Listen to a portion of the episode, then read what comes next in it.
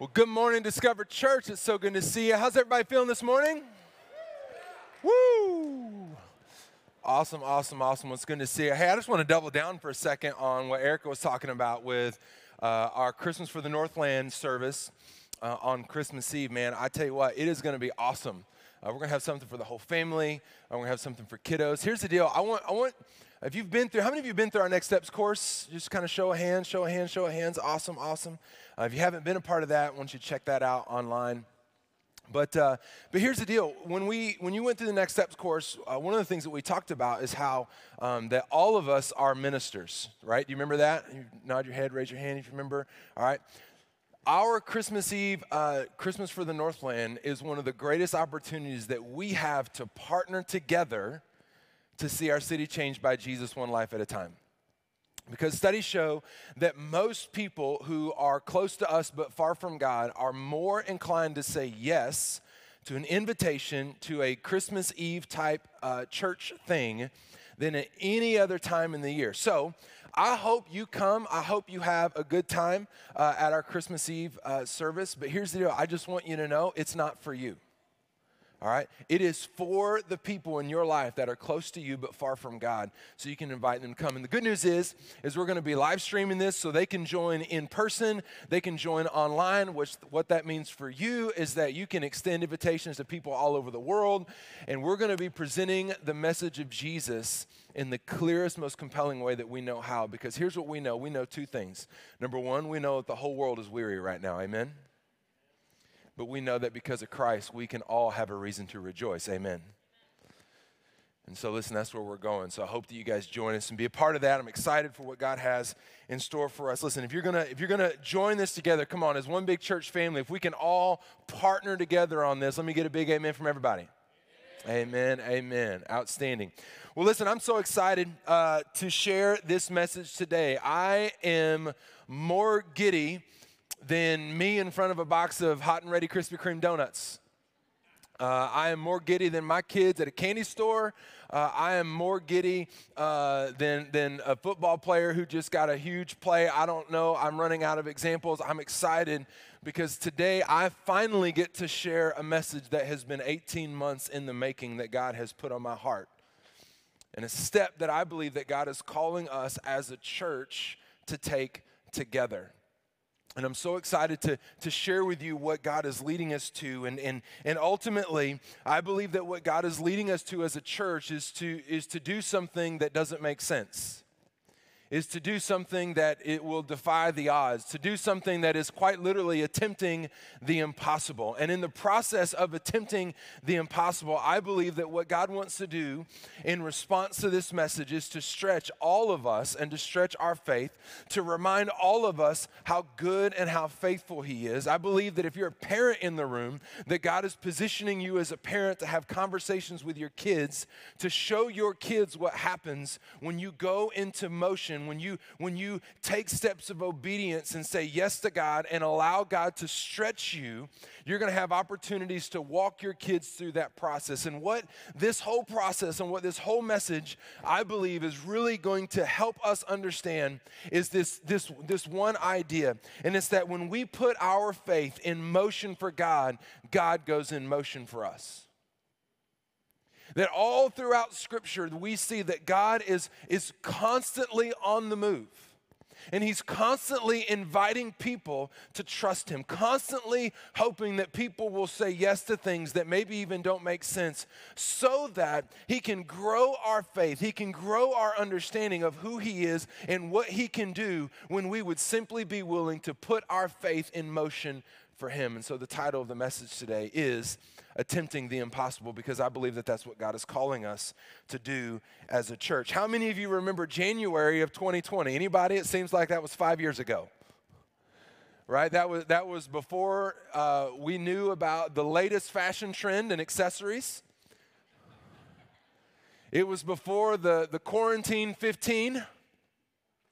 Some of you know about the freshman 15 when you went to college. The quarantine 15, the whole world found it.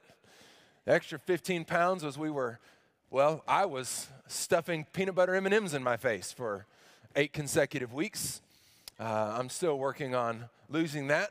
uh, before we knew about any of this stuff, before the world went haywire and upside down and crazy, God put on our heart as a church this idea that our, our theme for the year was going to be the word focus. If you were with us in January, perhaps you remember this. If, if not, then, then this one might be new to you. And God put on our heart four initiatives for the year. And, and we said, okay, God, this is, the, we, we just asked God, what do you want us to do in 2020? And God says, I want you to focus on me. I want you to focus your focus on me. And, I, and I'm going to give you four things to focus on as a church. And one of those things was for our hearts to be engaged in missions. And what I really felt as, as a pastor is we're, you know, if you're new with this, we're, we're a church that's about two and a half years old. And so there's a lot of things that we're, we're learning. Uh, we're, we're kind of like a baby that can shave. Uh, and so sometimes it feels a little awkward and clumsy, but we're working through it. And it really felt like God wanted us to kind of grow up a little bit and get a little bit more direct, a little bit more organized about how we were doing missions. And so um, we identified a number of partnerships, both in the local area. We've got three local partners right here in Kansas City. We, we, we identified two national partners that we partner with on the national scene, from everything from church planning to disaster relief and, uh, and, and, adoption ministry and uh, supporting and helping people who are being rescued out of uh, human trafficking. And so we we partner with those organizations. And then God led us to one partner internationally that, that He wanted us to partner with. And God led us to Compassion International. And uh, in January, Erica made a mention of it. If, again, if you weren't with us in January, um, God, God said, Hey, I, I, wanna, I want Discover Church to double its reach on the amount of kids it's impacting. At the time, we were running about 80 kids back in Discover Kids. And so we had a vision to sponsor 80 kids through Compassion International. And because you said yes in such a profound way, um, not only did we sponsor 80 kids, but we sponsored 82 kids and kind of went above and beyond because apparently that's just what you do. Um, went above and beyond, and we sponsored more kids. But what you didn't know is that when we were doing that, God was already at work beneath the scenes behind the scenes, under the water, preparing us for another major faith step that I want to talk to you about today. And it's a faith step that God has taken us, asking us to take with our international partner, Compassion International, and the incredible work that they're doing. 18 months ago, I had an opportunity to go to South America, um, kind of on a survey trip, to see the work that Compassion was doing. And here's what's cool Compassion, I had always, I had heard of Compassion um, but if I can be honest, I kind of thought it was kind of one of those things that, you know, middle class America who live in the suburbs do to feel better about themselves and they sponsor a kid and send some money. And, you know, that's just kind of what we do sometimes in America. We, we do those kind of things and uh, we try to do well and help people. And, but I didn't really know much more about it. And I was talking to somebody and I said, listen, there's a whole lot more going on than what you know. Won't you come and take a look at it? Can I tell you? God just blew me away at what compassion is doing. Here's what I love about what they're doing. Everything that they're doing is, is built on scripture. In this verse in Luke chapter 2 and verse 52, when it talks about Jesus, and it says, um, And Jesus in, increased in wisdom and stature and in favor with God and man. And so what they do is they, what compassion does is they partner with churches like ours, um, and they invite them to help sponsor new works all across the globe. And these new works, um, Compassion does all the groundwork to identify places um, that are ready to receive a new, what they call a compassion project. And, and they, they start a new project. And when they do, they start it with a, a feeding center and a church all together. And their focus is to do the four things that this verse talks about because it says that Jesus grew uh, in wisdom. That's talking about education.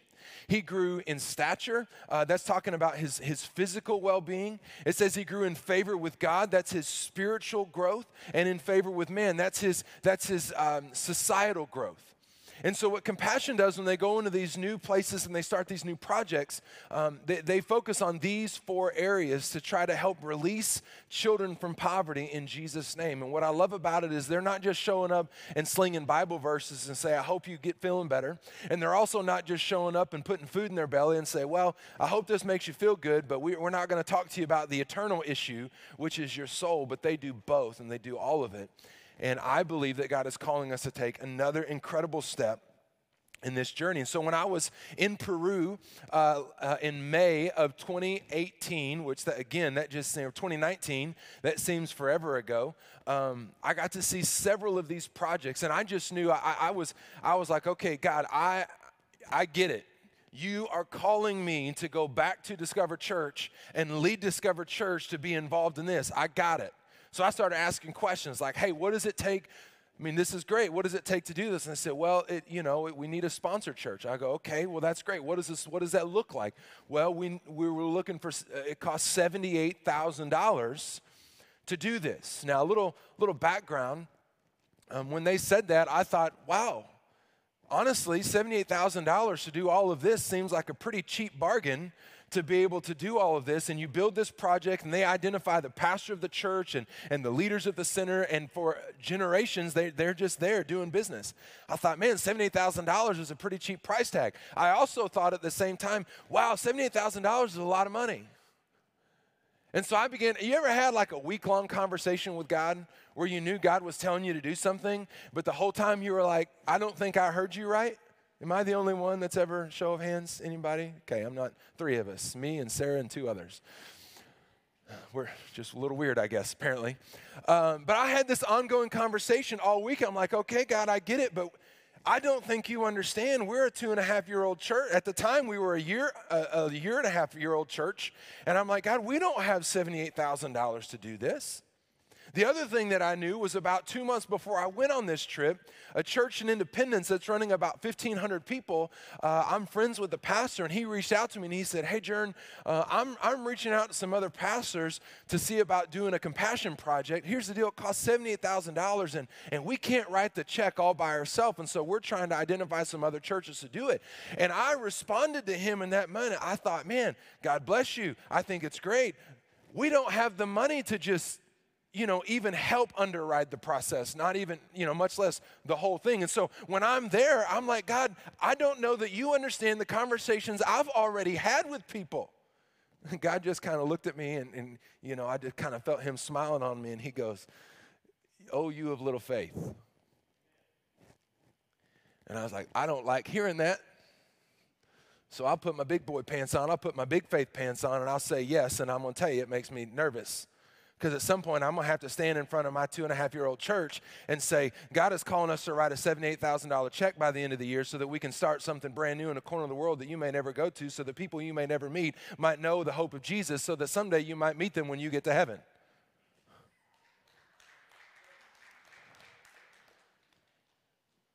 And I thought, we don't have the money to do that. God said two things pray and have faith. And so for the last 18 months, I've been praying.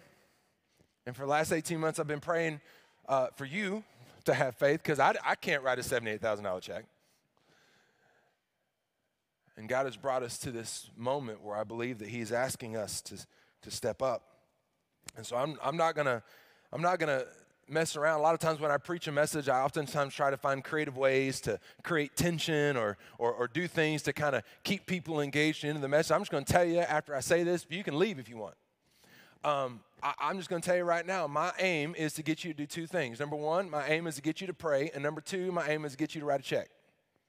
Not because you have to or because you need to, but because I believe that God is providing an opportunity for us. So that's where I'm going. So if you're ready, if you're done, you're ready to go get ready for the Chiefs game, you have my permission.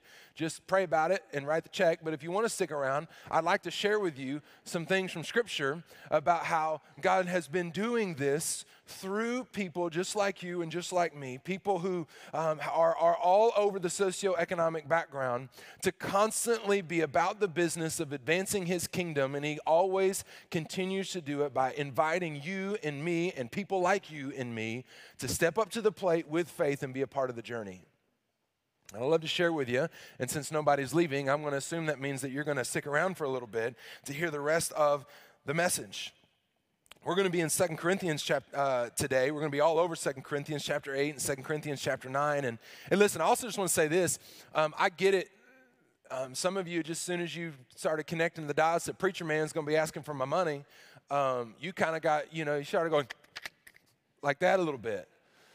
Because, you know, there's a, there's, a, there's a mindset out there when it comes to church and God, well, the church just wants my money. Um, and the answer to that is no. I can't speak for every church, but this church doesn't want your money. This church wants you to have as much of God as possible in your life. And as your pastor, I, am not trying to coerce you into something. I'm just trying to lay an opportunity at your feet and ask you, what would God do with it? And so I get it. Churches, unfortunately, have earned that reputation at times. Um, but I hope to help you see that that's not what we're about, and that's not what God's about, and that's not what God's word has ever been about. And so God establishes in 2 Corinthians chapter 8, this is Paul writing to the church in Corinth. In 1 Corinthians, he had written the church in Corinth and said, Hey, I just want to let you know that some of the people in Jerusalem that are part of the church, they're in a really bad spot because they're being persecuted and, and, and there's not a lot of people there, but the work that God is doing there is great. And so he had asked some of the other churches around the area that he had influenced, would you consider giving an offering? And then by Second Corinthians, he writes and he says, Listen, I heard that y'all had decided to give an offering, and I just want to encourage y'all, keep, keep up the good work because it matters. And not only keep it up, but I want to encourage you to follow through on what you committed to do. And Second Corinthians chapter 8 and verse 8 says this. Um, and, and, and in this, he really kind of lays out what God's heart is when it comes to the idea of giving. He says, But listen, here's what you got to understand I speak not by commandment, but I'm testing the sincerity of your love by the diligence of others. He's saying, listen, it's not a commandment. You don't have to give. Can I just tell you, you will never see in Scripture, in the New Testament, in the church era, where God ever requires or mandates that you give a dollar to anything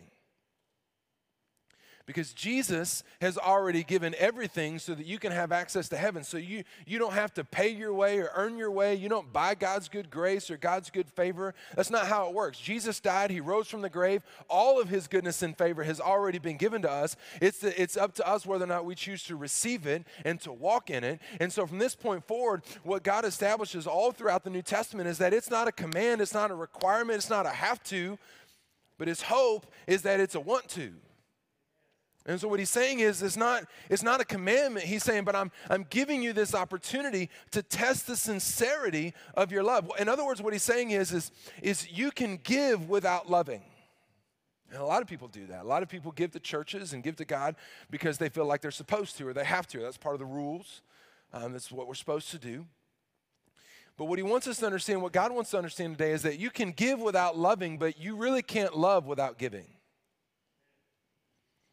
And what God is saying in 2 Corinthians chapter 8 verse 8 through Paul is that listen, this idea and this concept of giving to the work of God to advance the kingdom of God, to make the name of God famous all over the world is not because it's a commandment, but really it's kind of a test. It's a test of the sincerity of your love of God. It's, a, it's a test of sincerity of faith. And you might say, well, well, that really sounds just manipulative. It sounds like you just took the rule away, but then kind of backhand complimented it and made it like this unwritten thing that I'm supposed to know to do. But, but notice what he says in verse 9. He says, For you know the grace of our Lord Jesus Christ, that though he was rich, yet for your sakes he became poor that through his poverty you might become rich. You see, what God is saying is, I'm never going to ask you to do something that I've already, not already done for myself. And can I just tell you, as your pastor, I'm never going to ask you to do something that I've not already done myself. I'll talk more about that in just a little bit. And so what, what he does is, is, is as, he, as he talks to the church in Corinth and, and kind of lays this out, this idea of giving um, as, an, as an expression of our love and gratitude to the Father, what he does is he, he mentions the Macedonians. Now the Macedonians, um, you, you, unless you studied history and, and, and church history and church geography, uh, you probably wouldn't have any reason to know this, but um, when, when anytime you see uh, people in Scripture talking about Macedonia, they're talking about three specific churches. They're talking about um, uh, the, the church of Thessalonica, they're talking about the church of uh, Philippi, and they're talking about the church in Berea. All right, so uh, in your Bible, you have uh, a, a, book written to the uh, Philippians, and you have two books or two letters written to the Thessalonians. Um, and so that's, that's what he's talking about. And here's the deal Macedonia was a place where Alexander the Great once ruled and reigned. Uh, my family comes from Macedonia, at least part of me. So um, if you ever thought that I was great, well, it's because Alexander the Great is you know, in my heritage, and so you're welcome. Um, but, uh, but Macedonia, by the time that, that we get to this part of Scripture, Macedonia was, was notoriously poor. It was, it was poor because it was a part of the world that at the end of Alexander the Great's reign, it had been ravaged with war. And, and when the Macedonians and the Greeks got destroyed, um, it, it, was absolutely ravaged by war. But not only that, um, but it was also decimated because the people there paid incredibly high taxes. Most of them were enslaved. Most of them had an incredibly low economic status. And of the Christians that were there, they were continuously and constantly persecuted. And so, so what Paul does is he writes to Corinthians and he says, Listen, I just want to encourage you by telling you about the Macedonians. And now that you know who the Macedonians are, I want you to see what Paul says in 2 Corinthians chapter 8, verse 3. He says, For I bear witness that according to their ability, yes, and beyond their ability, they were freely willing to give. Uh, let me back up to verse 2. I skipped verse 2. Let me start there. He says, Notice this, that in a great trial of affliction, the abundance of their joy and their deep poverty abounded in their riches with liberality. He said, Listen, y'all already know about how poor they are. You know how much they don't have, but I want to tell you about how they have given liberally from, the, from, the, from what they don't have. And then he says, verse 3 For I bear witness that according to their ability, yes, and beyond their ability, they were freely willing, imploring us with much urgency that we would receive the gift and the fellowship of the ministering to the saints. In fact, you can almost read Paul as he's writing here saying, Listen, I, I, I, I don't know that I would have done that if I was them because they, they got nothing. I grew up in the South and we used to say things like, that person, that, you know, I feel so bad for them. They don't have a pot to pee in. And someone, someone else would say, or a window to throw it out of. And I always thought that was a strange analogy. Very, very vivid. But, you know, in Arkansas, we're poetic people. I'm from Arkansas, if you didn't, if you're new with us. But what Paul is saying is listen, man, they, they, they don't have anything. Yet, because of their love for God, because they have been blessed by God, because even in the midst of their, what did he call it in verse 2? Because of the great trial of affliction, they still had an abundance of joy, that even in their deep poverty, they abounded in riches. You know what he's saying? He's saying, listen, they, they, these are people who have learned that wealth is not determined by the things that you can hold in your hands, but the things that you possess in your heart.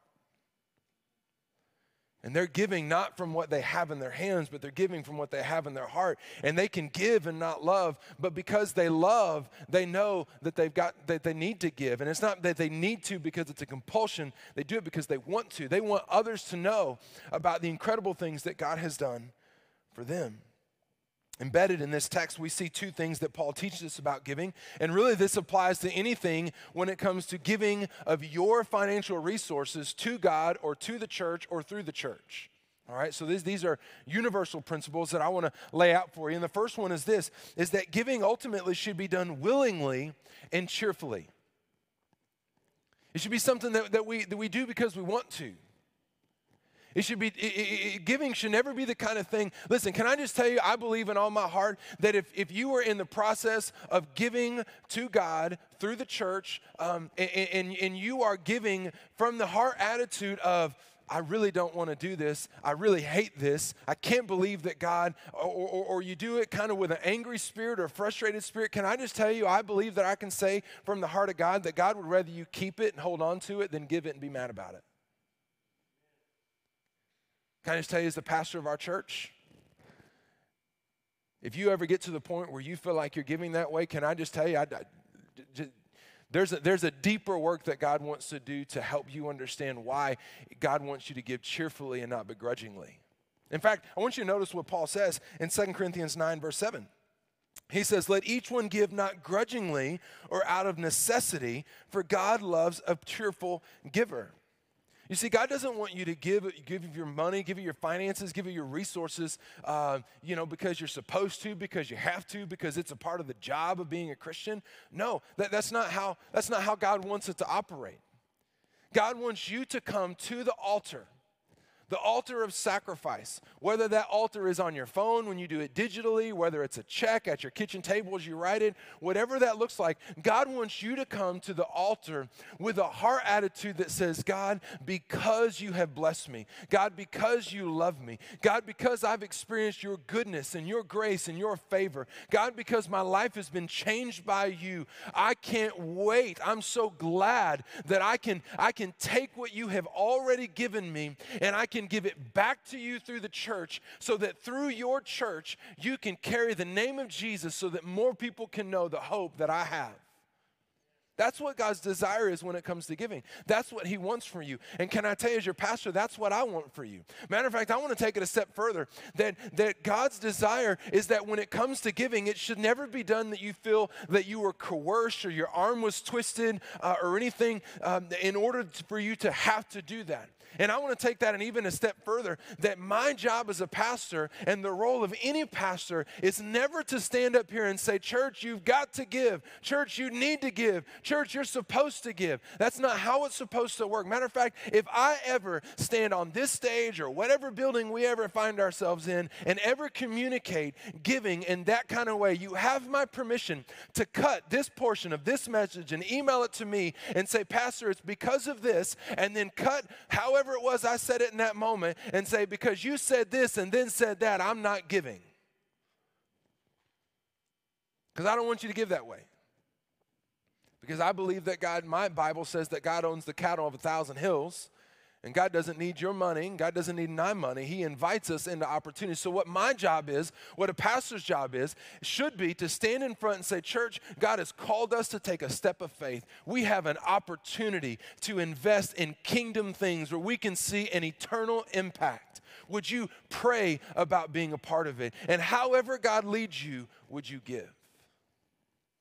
You see, that's how it's supposed to work. And my heart is, and my hope is, is that that's how I want to do it. And so here's the deal. I'm just asking you today, as God has led me over these last 18 months and, and preparing me for this moment to share this vision with you, I'm just asking you the question today, church, have you been blessed by God? Have you experienced the favor of God? Even in the midst of the worst year that any of us have probably ever lived, I'm asking you the question have you seen the goodness of God? Have you been able to count your blessings that God has given you? Even if you've lost people, even if you've lost things, even if you've lost money, even if you've lost your job, have you seen the goodness and grace and favor and blessing and presence of God in your life? And if the answer to that is yes, then I'm asking you, would you consider stepping to the table of, of faith? Would you consider joining me and joining others in prayer and in faith and say, God, because we love, we want to give? You see, here's the second principle that God lays out for us in this passage that giving should be done generously as the Lord leads you. Again, this is rooted in the idea that giving should not be part of the job of being a Christian, but it's part of the joy of being a Christian. That God wants us to understand that giving should be done generously. 2 Corinthians 9, starting in verse 8, says this Therefore, I thought it necessary to exhort the brethren to go to you ahead of time and prepare your, what's that word?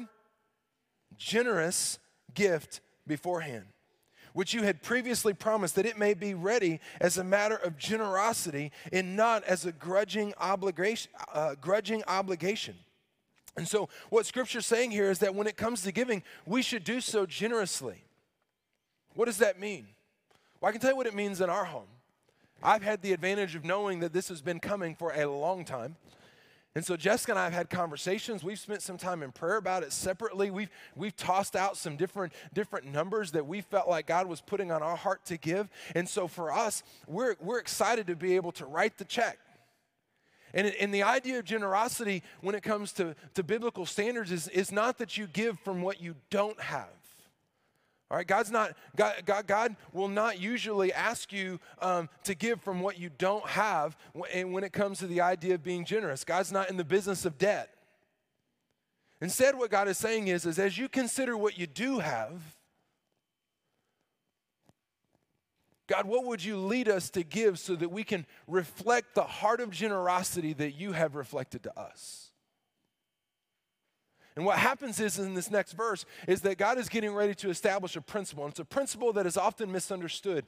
And because it's misunderstood, one of two things happen. Some people, some pastors and preachers will grab this verse and they will, they will take it to mean um, something that it doesn't mean at all, that God never intended it to mean. And other people will just ignore this and not teach it at all. What, what I hope to do is to teach you what I believe that God is trying to say in the middle of it. I want you to notice what he says next in verse 6. He says, But I say, he who sows sparingly will also reap sparingly, and he who sows bountifully will also reap bountifully. You see, under the inspiration of the Holy Spirit, Paul is talking to a community that is familiar with farming. And anybody who's ever spent any time on a farm, uh, we've got a couple of people in our church who have some history and background on the farm. And here's what they'll tell you there is a direct correlation from the harvest to the seed that is sown. Meaning that if you don't sow very many seeds, you're not going to get a very big harvest.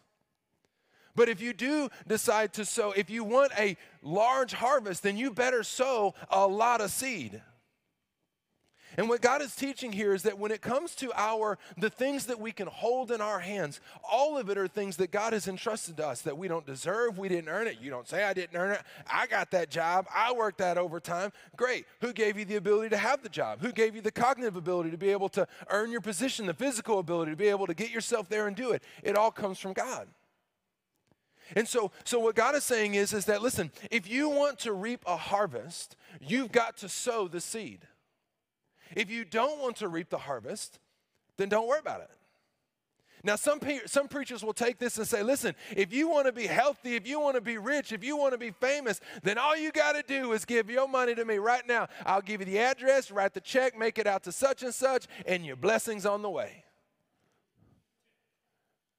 I, I don't want to be standing next to them when we get to heaven. Because my Bible says that, that preachers are held to a double standard because of what they teach. And I'm just going to tell you right now, when I get next to them, I'm stand over here. I'm going to do what my kids do when they know that somebody's in trouble. They stand at a distance from the other room and looking. What's going to happen? But the other thing is, is some, sometimes preachers will just totally ignore this verse. Well, that's that name and claim it stuff. I ain't preaching it. Well, I just, I don't know. God, it's in the Bibles. We got to talk about it. Here's the deal. The reason why this passage is often misunderstood is because in our our pride and our ego and our selfish nature, we view this verse from the context of earthly things, but God wrote this verse in the context of eternal things. And here's what God is saying if you want to reap a great harvest in eternity, then you're going to have to sow a great seed on earth. And if you want to get to heaven, which by the way, there's so much more that God has for you than just getting into heaven. There's so much more than just, I made it. Woo! Made it by the skin of my teeth. That's another Arkansas saying. Some of our teeth have skin because we don't have teeth, we just got lips. But I have all my teeth. One of them's dead, that one. We'll get that fixed. But here's the deal there's so much more that God wants for you than just making it to heaven. Man, the Bible is filled with so many things that God is, God is trying to paint a picture of, of what we experience right now on this earth is just a fraction. It's a mist, it's a vapor, it's a moment, it's here today and gone tomorrow. And in the, in the realm of eternity, God wants us to understand that what we're going to experience there is everything that we know here, but made perfect. And we're not going to spend 50, 60, 70, 80 years there. We're going to spend all eternity there. And God is saying, listen, if you want a great harvest in eternity, you have to be willing to sow many seeds on earth. You see, what God is talking about is He's talking about an eternal harvest that involves people, not things. He goes on to say, verse 7 so let each one give as he purposes in his heart. You know what he's saying? As you pray about it, God, what would you have us give? What's the number? God will tell you. I've never once in all of my life prayed that prayer and God not be really, really clear on what He was calling me to do. I've never had a conversation. I'm not saying that God works like this all the time, so I don't want you to feel bad if you're like, well, that ain't never happened to me. Preacher man got special access. Listen, I, have just not had many conversations with people when we've talked about this idea where they haven't said, I've known exactly what God wanted me to give. The question was whether or not I was willing to do it. So he's saying, listen, as you pray about it, God, what do you want me to give? And God will purpose it in your heart. He'll tell you. And then at that point, it's up to you to decide to be obedient to it. And can I just tell you something? At that point, the start, the end, and everything in the middle is all between you and God. It's not between you and your church. It's not between you and me as your pastor. That's between you and the Lord. My only end game is that you experience all of the faith moments that God is calling you to step into. And part of understanding those faith moments is to see what happens when God takes your little bit and puts his supernatural on it and see what he can do with it. He says, So let each one give as he purposes in his heart, not grudgingly or out of necessity. For God loves a cheerful giver. And, and God is able to make all grace abound to you, that you always, having all sufficiency in all things, may have an abundance for every good work. You know what this is saying? He's, he's not saying that you're going to get rich. Stop that. He's saying that everything that God will ever call you into, as long as you are always willing to say yes, you will always have all you need to step into every step of faith that God is calling you to step into and position yourself to receive the spiritual blessing so that you can pass it on the next time. So what is God calling us into? Can I just tell you something? The goal here is not it's not $78,000. I mean that that's the tangible goal. The goal is not even to build a nutrition center. Let me show you what the goal is. Can we run that please? This is the goal.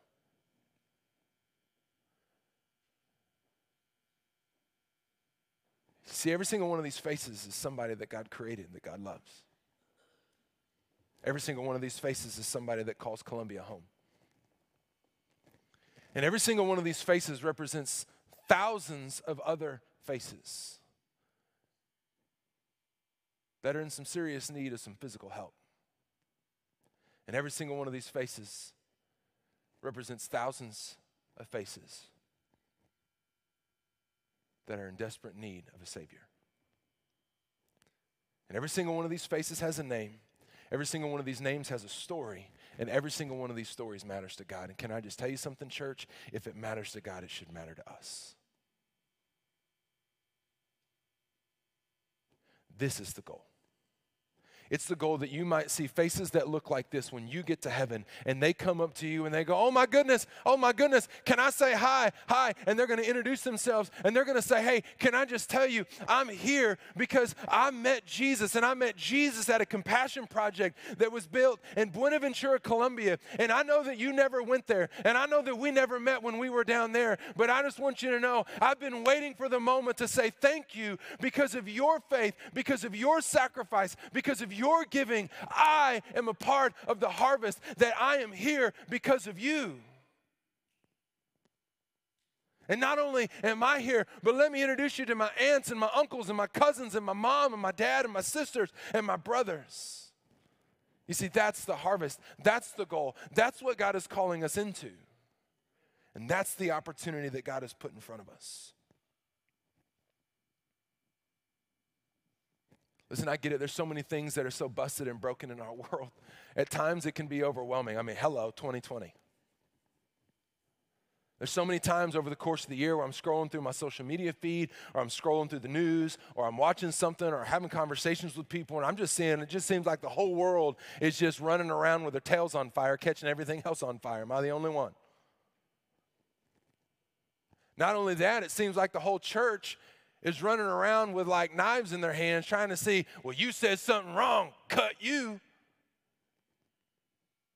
Cutting people down so that we can feel better about how broken we are.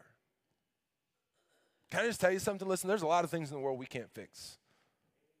There's a lot of things in the world that you can't fix. And can I also just tell you, you ain't ever going to fix any of it. But there are moments where God makes it really clear the opportunities He calls us into to make a difference somewhere. The tendency, I think, sometimes is well, I can't make a difference everywhere, so I'm just going to sit here and not make a difference anywhere. But it's moments like this one where God is putting in front of us the opportunity where we can make a difference somewhere. The reason why we sponsored children from Buenaventura, Colombia is because God was leading us to build a project in Buenaventura, Colombia. And the faith step that God is calling us to step into as a church is to invest the resources to build a thing that we'll never see so that we can impact people that we'll never meet, so that someday we can see them when we get to heaven and learn what happened because I said yes. This is the next faith step, but it's not the first faith step.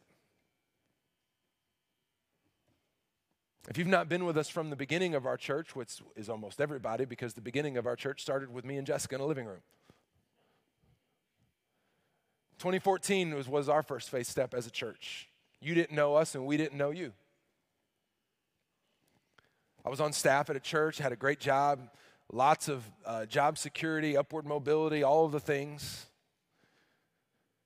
And God called us to, to step away from that and to start something new. And so we said, yes knees shaking, heart uncertain, mindful with nothing but questions, but so many dreams. And we said yes. Immediately, the, the, the, first thing that we started praying for was that God would bring a specific couple to be a part of the journey with us, Brian and Erica Opperman. Brian was on staff at a church in Western, uh, Eastern St. Louis at the time. He had just gotten there, and I knew that me asking him to be a part of this was going to mean that he was going to have to leave inside of three years of being at that church. And so we prayed. For months we prayed before we ever even talked to him.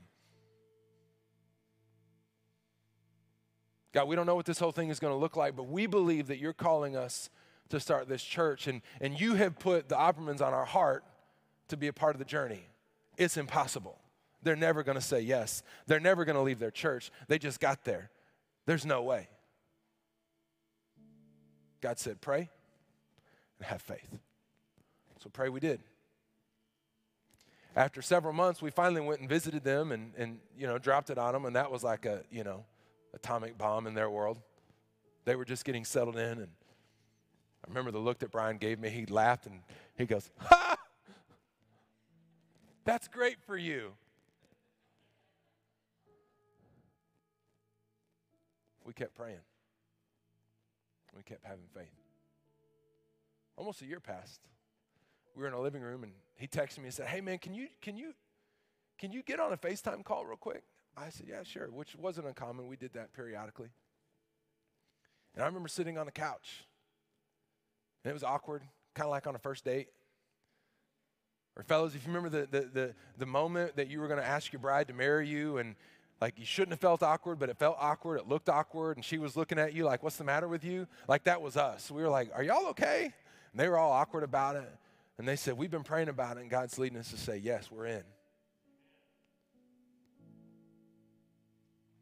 You see, that was a that was a year and a half long prayer for me and Jess. We prayed and we had faith. God brought more people into the journey. From there, we started praying together. There was four of us now. A church of four uh, adults and um, five kids. Kids' ministry was booming. Reality was we, we were still on staff at our respective churches for a long time, and we'd been raising a lot of money. It was going to cost uh, about, I don't know if you know this, but this stuff is expensive. It costs almost $250,000 for us to go from nothing to something. And we had raised $210,000, and which, which that whole process was a whole huge journey of faith. But we were like, man, we, we need another $40,000.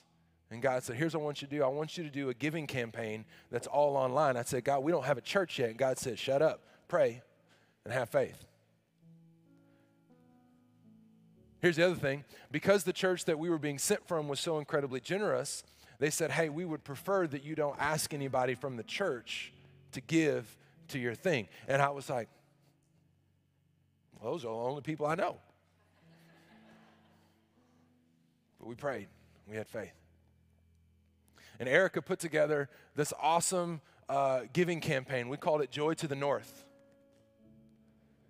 And Joy to the North, the goal was was to raise forty thousand dollars in the month of December 2016, uh, so that we could cover the rest of our launch expenses. And the whole time, I'm like, this is impossible. I mean, I can't ask anybody. I'm just literally just posting stuff out there on social media every once in a while. But God did his thing. You see, we put our faith in motion for him. He went in motion for us. And, and by the end of December, we had just over $42,000 that had been given to our Joy to the North campaign. You talk about dancing on the, on the tabletops. Holy cow, God, you are in this. At that point, we had met a few other people. Uh, the Pruitts, Brian and Tammy, who was on our, our panel last week, and there was a, a, few other couples that were with us at that time, and we were praying, we were piecing this thing together, and um, we had this crazy prayer like, all right, we, we were praying for 75 adults to be on our launch team. Here's what y'all don't understand like, the average church in America ain't but about 75 people we were asking, asking the Lord for 75 people to be on the launch team to help get this church started. That doesn't even include the kids. I can remember sitting in my living room talking to the people because in, in January 2017, we started doing a weekly thing in our living room. We had like, you know, it was, it was, it was us and the Oppermans and the Pruitts and a few others, like 15 of us. And I can remember, like, we didn't do Bible studies. I was just talking vision, fellowship and vision, fellowship and vision. And I can remember saying, hey, here's what we're praying for. We're praying for 75 people to be on the launch team, and we won't open the doors of our church until we know that there's going to be at least 200 people there. And I looked around the room, about 20 people, and they went, great. One, two, three, four. Woo. God's going to have to do that one. God did his thing, and we prayed as if it depended on him. We worked as if it depended on us, and we ended up having 80 people on our launch team. That was awesome. remember telling our launch team we spent eight weeks in training before our first Sunday and said, listen, we won't open the doors unless we got 200 people. And the 80 people looked around the room and they go, awesome. One, two, three, four. Woo! God gonna have to show up for that one. We did the same thing. We prayed as if it all depended on God, and we worked as if it all depended on us. And we opened the doors and had 562 people on our first day, and nine people committed their life to Christ. Man, you talk about floating. I mean, we were floating on the clouds. You see, here's what I want you to see I want you to see that the story of our church was built on faith and sacrifice. And every single one of the almost 50 people who committed their life to Christ because Discover Church is here happen because of faith and sacrifice. You are here because somewhere along the way, someone had faith and someone prayed and someone sacrificed. And every single time God calls us to take a step of faith, there's more of us to take the faith step together, and there's more of us to celebrate it together. What's different about this faith step this is the faith step that we will probably never see. We're going to take missions trips there, and I hope that you come someday when the world goes back to normal and we've all burned our masks and, and, and hugging and high fiving and all that stuff. But here's the deal. Most of us will never see the impact of this step of faith, of this moment of prayer, or of this sacrifice until until you get to heaven. And you meet the people who are there because of your faith and because of your sacrifice. What am I asking you to do? I want to make it really clear. There's three things that I'm asking you to do. The first thing I'm asking you to do is I'm asking you to just take notice, be aware of the opportunity of what God is calling us to. He's calling us by the end of the month to write a $78,000 check to Compassion International so that Compassion International can begin the process of identifying the pastor and building the team and identifying the land and building the work that will someday become a compassion project that is not there, so that the people who are there can know about the hope of Jesus who has always been there. What's amazing to me, all year long, I've known that we've been doing this, and all year long, I've been going, we can't do this. But underneath the uh, behind the scenes, I want you to see what God has already been doing because of your generosity throughout the year. We're already well over halfway to our goal. As it stands today, we have $44,730 that are sitting in account for us to write that check. That means if I do the math, carry the one, we're believing for $38,000 ish to cover the rest of it by the end of the year. Can I just tell you, I'm still standing here going, God, we can't do this. But I believe that God has led me to put this opportunity in front of us. I'm asking you to be aware of it. The second thing I'm asking you to do, would you pray? Would you pray and say, God, how can I give? What would you have me do, God? What would you purpose in my heart to give? Because I've been blessed, because I have experienced your goodness and your faithfulness and your kindness and your generosity in this crazy, crazy year, God, I want to be a part of, of helping people who are in a different part of the world who don't have most of the blessings that I have I want to be a part of the process of making it possible for them to experience your goodness and your faithfulness and your kindness and your generosity and your presence the way that I have this year. And lastly, I'm asking for you to give. I don't need to know what it is. I don't want to know what it is. It's between you and the Lord. But I'm asking, would you prayerfully seek the Lord? and ask God, God, what would it look like for us to generously contribute so that we can see a harvest in heaven because of the seeds we've sown here on earth?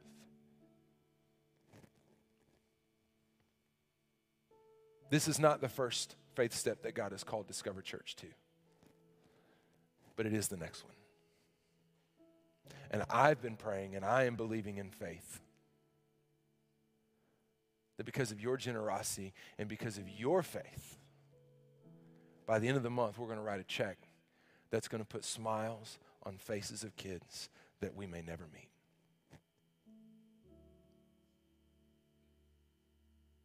The idea of giving here is that this isn't a part of your regular giving.